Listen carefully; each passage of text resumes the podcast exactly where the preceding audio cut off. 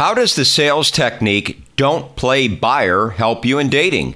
Find out next. It's another great and free podcast, courtesy of the Doc Love Club at docloveclub.com, where you can get hundreds of hours of dating audio and hundreds of articles plus a free sample week. Check it out at docloveclub.com. DWP 296 starts right now. Welcome to the Dating Women Podcast featuring the timeless coaching of Doc Love, the author of The System, better known as the Dating Dictionary, the book that has positively changed the lives of thousands around the world. Find out more at doclove.com and enjoy your free podcast. A new fresh show is delivered to you every Saturday. Now, here is your host, Jeff Stevens. Great sales reps are taught to be confident in their product and pitch it to the prospects and not play buyer. In other words, don't assume they won't buy it. I know it probably sounds confusing at the moment, but I promise you it won't once you hear Doc break it all down for you next. Also, don't forget to check out doclove.com for more free content. Did you know there's a free contest where you can win nearly $500 of Doc's best materials? Check it out now at doclove.com. All right, don't play buyer. Find out what Doc was talking about. Why I suggest you not play buyer. Old sales trick. Don't play buyer. What does that have to do with dating? Okay, if you've never been in sales before, here's how it goes. You have your account list, and the buyers on your list maybe spend a lot, spend a little, or perhaps they are just prospects. In the sales meeting, there is a new product, initiative, or program that management is excited about and tell you to get out there and sell it. Some salespeople fail before they start because they try to play seller and buyer. Instead of showing it to their clients, they go through mental gymnastics. This buyer just spent a ton with me. They can't afford this.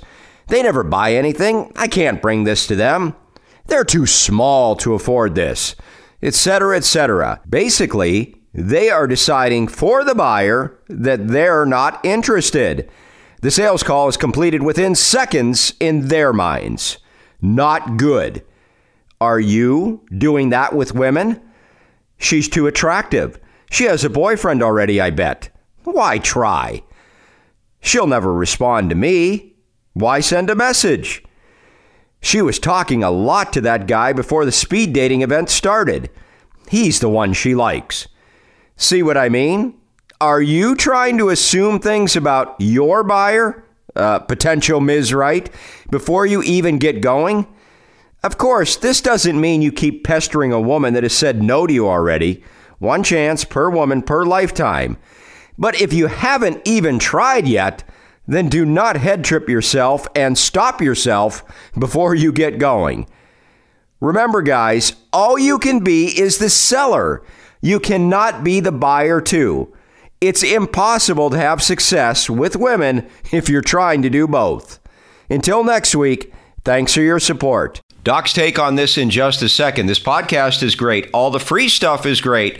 But to really have success and change your life with dating and relationships, you need the system, also known as the Dating Dictionary. DocLove.com slash system. It's changed the lives of thousands around the world. Don't believe me? Read all the great letters at DocLove.com slash system. All right, here's Doc's take. It is the Advanced System class, fifth segment for Doc Love Club members. And guys, pretty simple this week. Don't play buyer. You know, uh, if you've not been in sales before, sales manager come out, say we have this new product, da da da. You know, some salespeople will go out, they'll enthusiastically push the product. Some salespeople will give you every reason why it's not going to work. Well, my buyer doesn't have enough money. Well, you know, they just bought a similar product. Well, da da da da da da.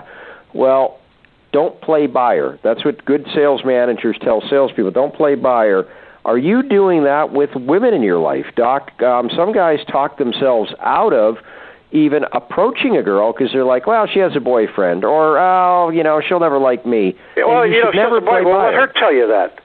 Right. She didn't tell you that. When she tells you that, believe it. But you you you can't predict what a woman's going to say. You just uh-huh. can't do it. You know, I remember when I was uh I used to sell alarms for houses and this woman called up, and I was going to come out, sell her an alarm. Long story, she already had an alarm. So the, the secretary said, What else you got to do? Leads were low that week. I went out to her house. She was so paranoid They went out and they put another alarm in right next to her alarm. She had two alarms, silly person in Southern California. But I didn't want to go on the call because I was, you know, like this guy said, well, what would you want to do with a guy like me? Or, you know, that woman's too classy for me. I wouldn't have a chance with that girl. Well, what chance are you going to have? You say you never have a chance. You know, say it's one in ten million, but give me one. Say something. You can't. Yeah. You can't say I have no chance because you know what you are. Now you're bitter, and nobody likes bitter, not even in drinks. Right. That's good. That's a good point, Doc. And I tell you, you know, uh, if you do play buyer, if you come up to her and you and you just stop yourself and you say, well, you know, nah, there, there's just no way. Um, you've already automatically said no. You, it, no might as well has no might as well have just come out of her lips there because you have told yourself no. For first of all, you you said no. I'm not going to go up and uh, approach her because she's going to say no. So you kind of heard no twice, and it's it's it's not good. And just try and and Doc, here's another thing. You'll feel better for trying. That's right, because it doesn't matter if you got the order or not. As long as you're closed, that's the most important thing in the world. Ask any sales manager that. He'll say, I don't care about a guy who knows how to present the product or service. I want a closer. I want a guy who's going to take no seven times before he leaves that house. This is what I've learned. Applied sales to love.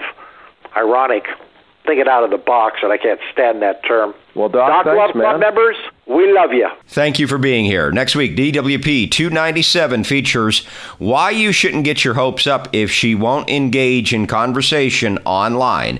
Remember to check out the system at doclove.com slash system and the Doc Love Club at docloveclub.com. Women will never look at you the same again when you plug into both. See you next week.